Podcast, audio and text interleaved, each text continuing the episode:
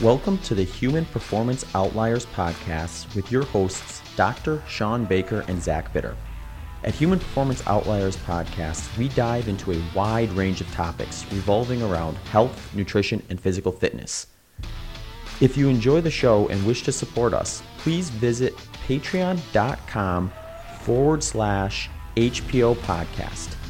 If you do not use Patreon but still wish to support us, please also consider checking out our PayPal page at paypal.me forward slash HPO pod. The link to both of those can also be found in the show notes. Finally, please consider subscribing to us on your favorite podcast listening platform. Now, on to the next topic. All right, folks, uh, we're back with a question answer episode. So we've got, I think, four or five to kind of go through today. Um, our first one comes from Scott Perry, and he asks During the Jimmy Moore podcast, he stated the cholesterol, that cholesterol were firefighters for inflammation in the body. It seemed as though he felt that 200 plus total cholesterol is the place to be. I've never had a cholesterol reading higher than 148 total cholesterol, even when eating standard American diet. We never hear about how to raise cholesterol numbers, only how to lower them. My most recent test results are uh, total cholesterol 148, triglycerides 19, HDL 67, LDL 77, cholesterol HDL ratio 2.2. I was eating mostly keto and intermittent fasting during this time with some cheat days. Would there be reason with these numbers to try to increase cholesterol? My question is how would someone go about raising their numbers in a proper way? Thank you and love the show. Yeah, um, I don't think you need to raise your cholesterol numbers. I don't think you need to be concerned that it's, you know, 148. I think you're you're you're you're well within the normal range. I think if your cholesterol, total cholesterol, was 70 or something like that, then you could you would you be starting to see problems with uh, um, potential problems down the road. You know, with neurodegenerative issues potentially based on associational studies, but. Uh, I wouldn't be concerned about it, quite honestly. I think that's a short answer. I think the cholesterol, uh, probably a lot of it's genetically determined, and I would I would be more inclined to look at the other numbers that you have, which, by the way, with triglycerides of 19, HDL 67, uh, look very favorable. So your ratios are all looking good. So I wouldn't get concerned about trying to get my cholesterol over 200. Certainly, um, I think that. Uh, you know, we, we have to we have to put in cardiovascular risk and risk for other things in, in the as part of the overall package. And I don't think that uh, 148 is a problem. And it sounds like that's the highest it's ever been. So you're you're you're raising it regardless. Uh, but I don't think you you have to get it over 200 to to to achieve any sort of perfect cholesterol level. I don't know that we have any evidence that would support that, you know, or any significant evidence that would say that 200 is the ideal amount. Zach, any comments? Yeah, I mean, I would just, uh, my limited knowledge, I would agree. I, I think like what I would look at with that is cool, you have a clean lipid profile, and that means you can spend your time worrying about other stuff, focusing on other stuff. So, um, you know, the folks I think who are probably interesting are the ones who are really healthy on every metric other than their lipid profile, according to what we, we know and you know they're the ones that probably have to ask questions to try to decide what to do next. You seem like you can kind of just keep doing what you're doing nutritionally and start skewing things more towards other things you're interested in. All right let's go to on to austin jones. Hi zach and sean. Thanks for creating such a diverse and interesting show. I've been listen, i've been a listener since hearing sean and Robb Wolf's podcast. Here's a little background on myself before my question. I'm 31 5 foot 11 180 pounds around 13% body fat. I eat 90% carnivore mostly beef and i've been trying to keep my protein between 150 200 grams a day, which is about the most I've been able to stomach. I do CrossFit four days a week with some strength work mixed in most days. I've been eating paleo for the last several years, which kept me around 16 to 70% body fat. The switch to keto this January got me to 14% uh, within a month, and then going mostly carnivore has dropped it further since. To be frank, most of my desire to continue losing body fat is aesthetic. I already feel amazing. I'm performing better than ever but the progress has dramatically slowed on the last couple of months. Eating exact same amount of diet of 2200 calories a day, I went from looking like I'd have abs in no time to continue to looking and weighing exactly the same for the past six months.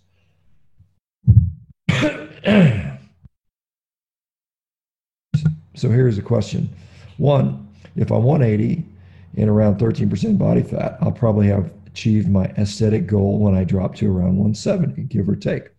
But I'm not particularly interested in being that small long term. Mm-hmm. Is there an argument to be made for a period, periodized approach where I first try to ramp up my calories while doing more regimented strength program before leaning out traditional bulk and cut carnivore style? I've heard you both recommending titrating down the fat in order to reach leanness goals. However, I am inclined to think that I'm not muscular enough to make that work well at this point. I also seem to think, I also seem to have to only have a hard time losing the fat I've had all my life. I've never been more lean than I am now, in spite of being an athlete my whole life.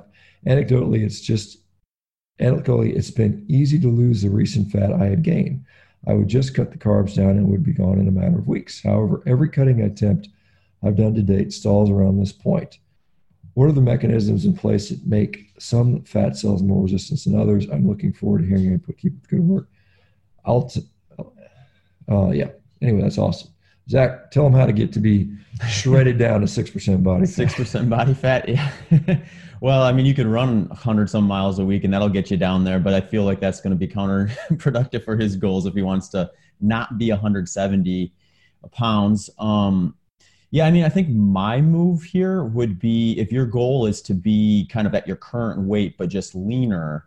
Uh, I would first focus on building muscle and then do the cutting because the the muscle is going to be the real metabolic driver for you. So if you can increase, let's say you add, you know, 10 pounds of, of lean muscle to your body you know then when you go back and try to cut down to those single digit body fat percentages it's just going to be much easier because it sounds like for for this particular situation he's kind of been dieting for quite a while and now he's hit a plateau or a stall so to kind of continue to diet down eh, to get to a weight that he's not even happy with uh, that that wouldn't be the move i would go with. I would try to get the amount of lean muscle i would be happy with and then focus on losing the fat down to whatever percentage you're trying to trying to target. And i think while i was doing that while i was bulking i would probably be very open to eating quite a bit of protein uh, in, with, in the context of you know lifting heavy weights um, and i say all this with an endurance running background. so um, I would I would actually suggest since the episode will be out by the time this one releases, is check out our interview with Ella Bruce because she's done a lot with kind of keto, protein, and bodybuilding type stuff. Yeah, I mean, uh, and I don't know how accurate that what you're testing, 13% body fat is is relatively lean, you know, and so there's a point where um, you know, normal physiology wants to wants to keep a little bit of fat on us just for health reasons. And so, you know, if you if your only goal is aesthetic, and you don't mind that your performance tanks, and you don't mind that you feel awful, uh, you know, I mean, I think you have to make those decisions. That uh, is it worth it, first of all, and if if if if only to get down there to say you did it to take a picture, um, and then you find that your your numbers in CrossFit go down, and the way you feel is worse. I, I would say you know, is, is it actually worth it trying to do this? But having said that, what I would do, um, you know, and you've got kind of a schizophrenic goal. You want to get, you want to gain weight, and then you want to get down. So I mean, you got to pick a pick a, you got to pick a path because you're not going to do both. I mean, the notion that you can um, put on muscle and get shredded at the same time when you're already at 13% body fat is largely fantasy for the most part. You know, outside of drugs and, and those types of things. And so, if you want to go down that route that would be something you might be able to do. But I mean, I think pick what you want to concentrate on. If you want to get bigger and stronger, you're going to eat more, eat more protein, train hard, train appropriately. And then when it comes time to lose more body fat, you're going to, um, you know, reduce, you know, increase the protein, reduce the reduce the fat, uh, you know, continue with the strength training so you don't lose muscle, and just be uh, persistent about it. And you've got to be comfortable spending some time being a little bit hungry. I mean that that's that's ultimately what's going to get you to those aesthetic levels. Anybody that gets down there uh, is hungry and they're not happy typically. Just so you know. So anyway, enjoy your quest. Um, anyway, okay. So let me go with the uh, Zach. You want to read the next one? Sure. Uh, this one's from Elaine uh, Gogan, I believe is how you say the last name. It says, "Hey guys." I was looking online for the answer to this question and failed to find some satisfying info on it. I went full keto about four weeks ago. I've played with it and also with fasting, intermittent fasting, two to three day fasts, long runs, fasted up to four hours in the morning with food for the last year or more. But when I go keto, I find that my zone two or MAF training zone speed has to be lower to stay in zone two, not past my MAF heart rate. Before keto, I was getting it down to close to five, 10 minutes per kilometer at 145 heart rate. And now on keto, I'm more like five minutes and 30 seconds per kilometer at 145 uh, heart rate. What would cause that? And, and do you expect that will normalize? Seems like all heart rate produce a lower pace now, even like at 170 to 180 beats per minute. In a way, it's like I'm more efficient because I can run longer without fuel food. But as far as speed, I am also less efficient. As is it that making ketones takes more energy, therefore putting a higher demand on cardiovascular system. When I go keto, I even notice my heart rate at rest can be five to eight beats per minute higher. This happened also when I did six weeks of keto about six months ago. Any input info would be gladly appreciated. Thank you. Yeah, Zach, I'm gonna I'm just gonna do a brief comment because this is kind of more up your your alley. But sure. I, I, would just say, you know, four weeks, you're probably still in an adaptation phase. I mean, I just don't think you you've kind of you've, you, from from my experience for athletes transitioning to ketogenic or even carnivorous style diets, I find it's a three to six month process, and so you're probably just not through the transition phase. But Zach, do you have any more insight? I know you're you're much more into the MAF stuff than I am.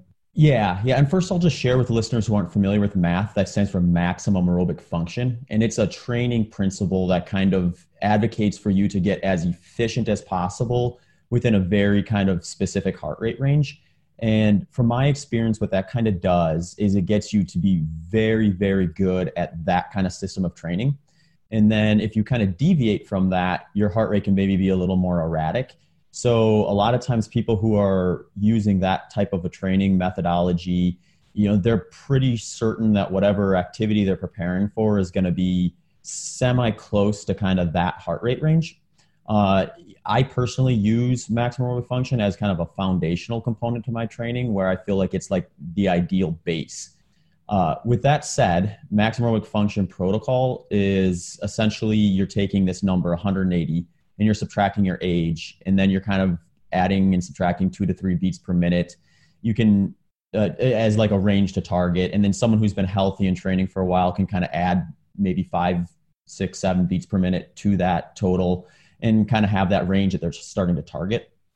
Uh, and, and, to get into more with the question, the the keto stuff, raising your heart rate, that makes a lot of sense to me. I mean, this happens to me every time like I'll go strict keto after a big race. And then once I start kind of getting back into training, I'll start building some base. And once I start getting into a place where I start focusing on doing the maximum aerobic function type stuff, I'll notice that my heart rate is actually higher at a given pace as well.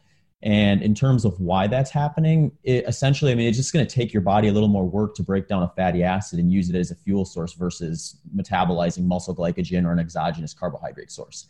The advantage of carbohydrates are essentially that they're just a quicker acting fuel source. So if you look at them as kind of like this small little punch of rocket fuel, or kind of similar to maybe you would look at caffeine, where someone who is relatively fat adapted uh, can kind of use them as that tool when they want to to try to nail a specific workout, then I think that's kind of where they fit within that world.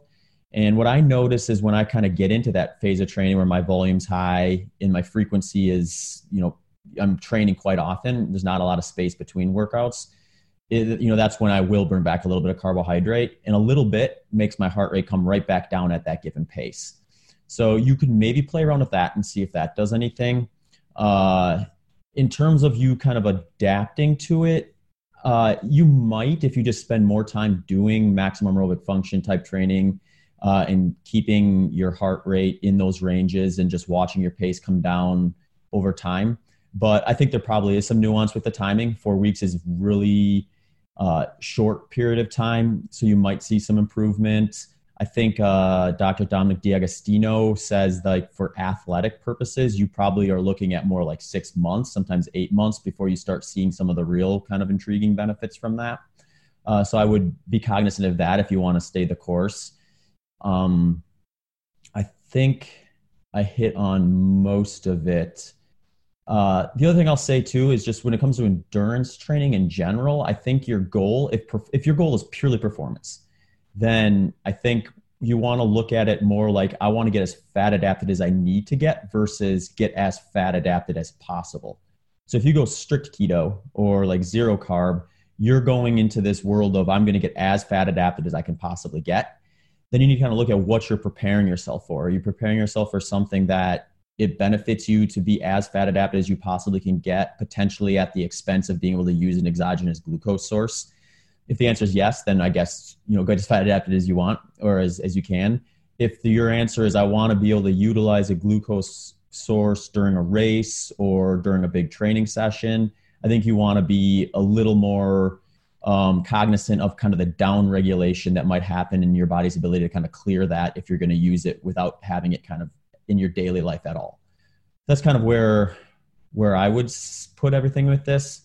Um, the other thing that I will mention too is if you're going to follow a maximum aerobic function training plan, that 180 minus your age is kind of a catch-all formula.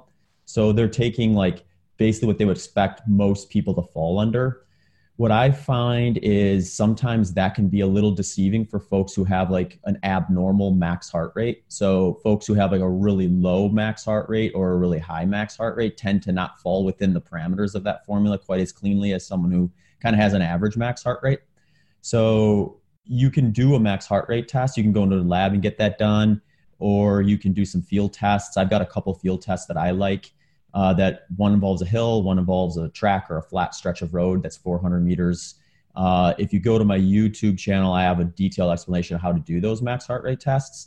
And that can maybe give you a number that would be a little more applicable to be using as your, your kind of standard 180 number if you're interested. All right, folks, this episode of Human Performance Outliers podcast is brought to you by ButcherBox. ButcherBox is a meat delivery company that brings you high quality beef, chicken, pork, salmon, and scallops. What does this mean? All products are natural and humanely raised or sustainably wild caught, as is the case with their salmon and scallops. If you are concerned with how the animals you eat were raised, rest assured ButcherBox partners with farmers who are inspired by Dr. Temple Grandin, a member of the Humane Farm Animal Care Program's scientific committee. Their beef is 100% grass fed and grass finished. The chicken is organic and the pork is heritage breed with no added sugar. So, head over to butcherbox.com and place an order today. And don't forget to enter promo code HPO for a discount. Thank you for supporting one of our long standing sponsors. Now, back to the show. Good stuff, Zach. So let me read the next one. This is from Rain Bedard. Hi, Sean and Zach. I'm writing this at 3 a.m. Please forgive errors. I'm too tired to correct them. Short and sweet. Due to my great success in carnivore, I'm healed. Lost weight, blah, blah, blah, blah. We know it works. The metal that has been installed in my body is shifting due to my size reduction. I see no info anywhere in this regard. I have a cage in spine L4 and 5 I also have metal in my chest from mitral valve replacement two years ago. Well, last week my back showed signs of movement. Tonight, my sternum. I know the familiar pain in locations, not sure where to go from here orthopedic only or individual body location doctors. I think this situation is worth exploring further. Love your show. Sean, you are my first mentor, mentor in my new life. Zach, you are needed and a terrific partner health and ongoing success. You are saving us one by one. Zach, you want to take you want to take on the orthopedic hardware question? Oof, yeah, I feel like I'm I'm more inclined to lead him down the wrong path. Um, yeah, I might have to punt this one to you and uh, all right. All right.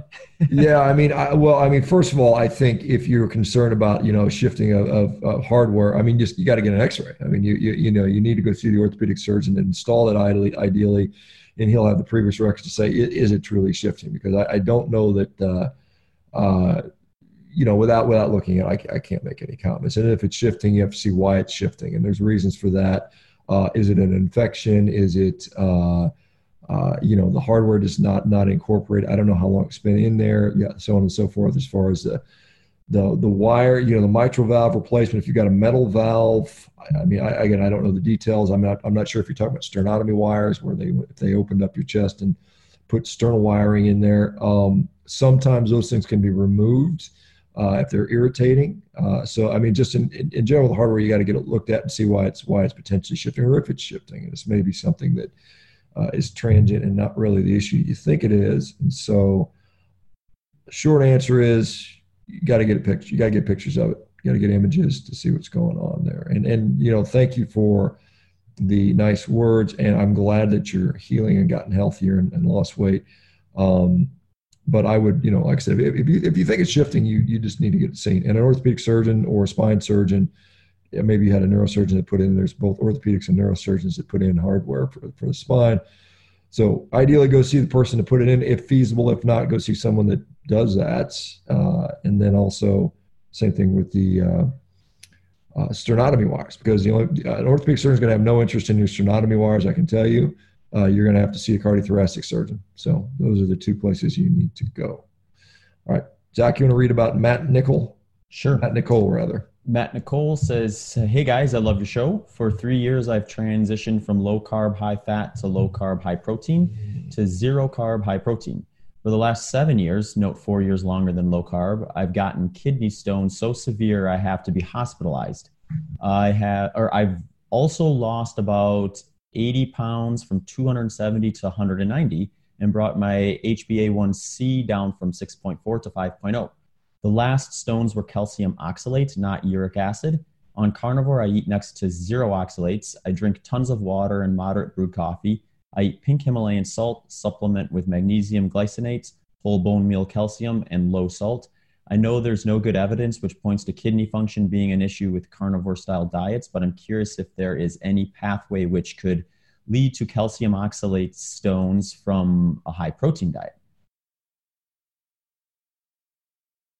Okay, so good question. Um, so certainly, uh, we know the majority of, of, kidney stones are calcium oxalate stones. Uh, there are some uh, urate stones that can occur um, we do know that uh, urate, I believe urate, uric acid can also combine with oxalates. I believe there's a subset of that. It's a minority.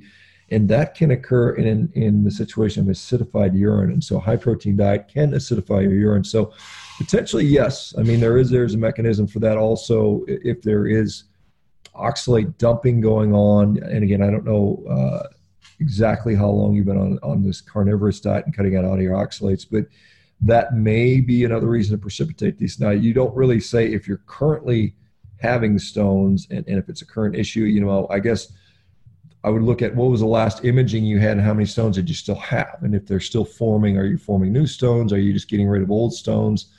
Uh, so that's that's kind of the question there. But I think in general, um, I, have seen that that uh, carnivore style diets seem to help in general with kidney stones but it doesn't guarantee there'll be no evidence of kidney stones. Um, drink tons of water, moderate brew coffee, and pink Himalayan salt, magnesium glycinate. Um, so I would, I would, like I said, I would like to see what, uh, you know, what the latest imaging on your kidneys show, and if it's if you if you're forming new stones, uh, then it would be nice to know what those stones are made out of. Uh, I would suspect that you're probably not forming new stones unless you have data that conflicts with that. Uh, you know, keeping hydrated generally is a good idea. Uh, there is, uh, you know, as far as protein on the kidneys in general, we've had many discussions on that on our podcast with guys like Stu Phillips, Don Layman, Jose Antonio, Ted Naiman, Jason Fung, all those guys. You know, protein doesn't seem to adversely cause kidney function to decrease, but stones are a concern. Uh, and and like I said, oxalates are the primary cause, maybe oxalate dumping.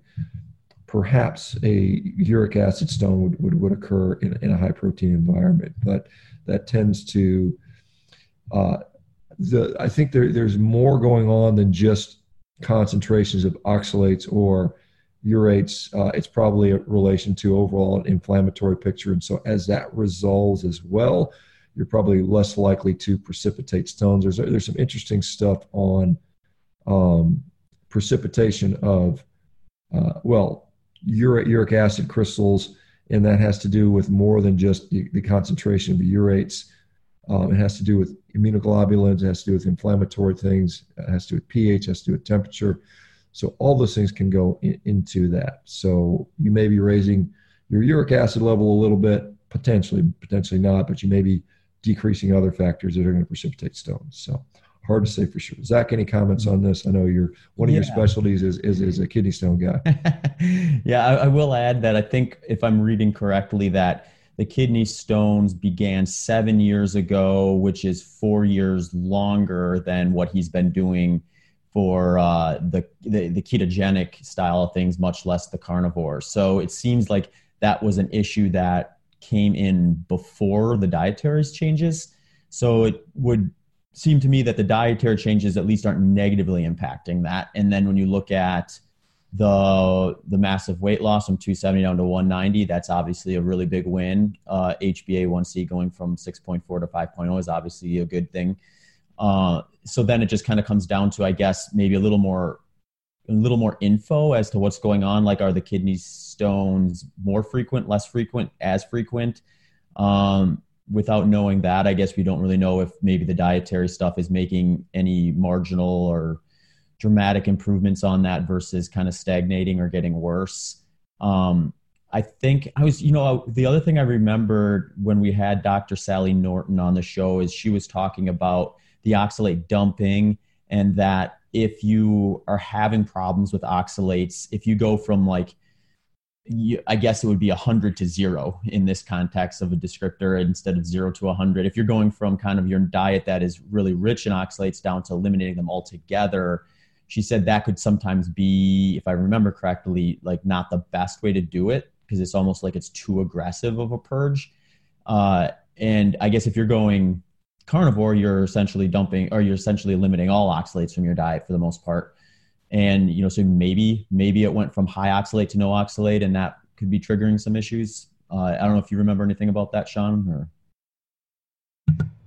Yeah no i mean there's a diffusion gradient. I mean if you're if you have oxalates that are crystallized in your joints or your kidneys or your whatever tissues and then we see this diffusion gradient go down where you have very little circulating oxalate in serum or other other fluids, then what happens is those crystals will will just kind of run down that diffusion gradient and then resolute, re, resolubilize, uh, you know, go into solute and then maybe recrystallize somewhere else. So that certainly that, that is that is the rationale behind sort of gradually transitioning, you know, out of the oxalates. But it sounds like he's past that point anyway. It sounds like he's already kind of eliminated that. So. Mm-hmm. But, again, the question is, is he still having active stones? And I, I don't know, don't know the, the email even addresses that question. So um, I think that was the last question, right, Zach? Yeah, yeah. This is a, a, new for human performance outliers. We've gotten to the bottom of our listener questions. So um, I think some of that might be just because you know we do these every couple months, and in the beginning we got a ton of questions right away, and people are probably maybe wondering why their their question gets answered three four months down the road and it's just kind of the reality of scheduling and everything like that and making sure we're still bringing good quality guests on the show. But with that being said know that if you send in a question soon you will be at the top of the list and your your question will be answered at our next q&a so this is the time to get your answer, your questions answered quickly. If you want to send something over to us feel free to do that. We'll add it and it'll likely show up on the next one all right, good stuff. Um, any other updates, news? We've got, uh, we're continuing to put out the podcasts. Uh, we are still uh, accepting sponsors. If you're interested in sponsoring a show, uh, send us a, a, message and we'll get you our sponsorship packages. Uh, we are uh, looking forward to, I guess, what 2020 will be going into our, how many? So we've got, how many seasons we I think we're, I think we're, is it two years in April or yeah? yeah I think it's, yeah, two. two. years in April. So still, still, still here, still doing well, still getting great guests. And, uh, We're getting close to 200 episodes. So awesome. All right. Well, thanks, Zach. Awesome. Take care, everyone. Hey, folks, Human Performance Outliers podcast is growing. And due to the growth, we are looking to take on some new sponsors. So, if you feel like your company or organization would be a good fit for our audience, please do not hesitate to reach out to hpopodcast at gmail.com. Thank you. Thank you for listening to this episode of the Human Performance Outliers podcast with hosts Dr. Sean Baker and Zach Bitter. If you enjoyed the show, please consider following us on social media and checking out our websites. Links to those can be found in the show notes. Also, if you have any questions or comments, please do not hesitate to shoot us an email at hpopodcast at gmail.com. Thanks again for tuning into the show.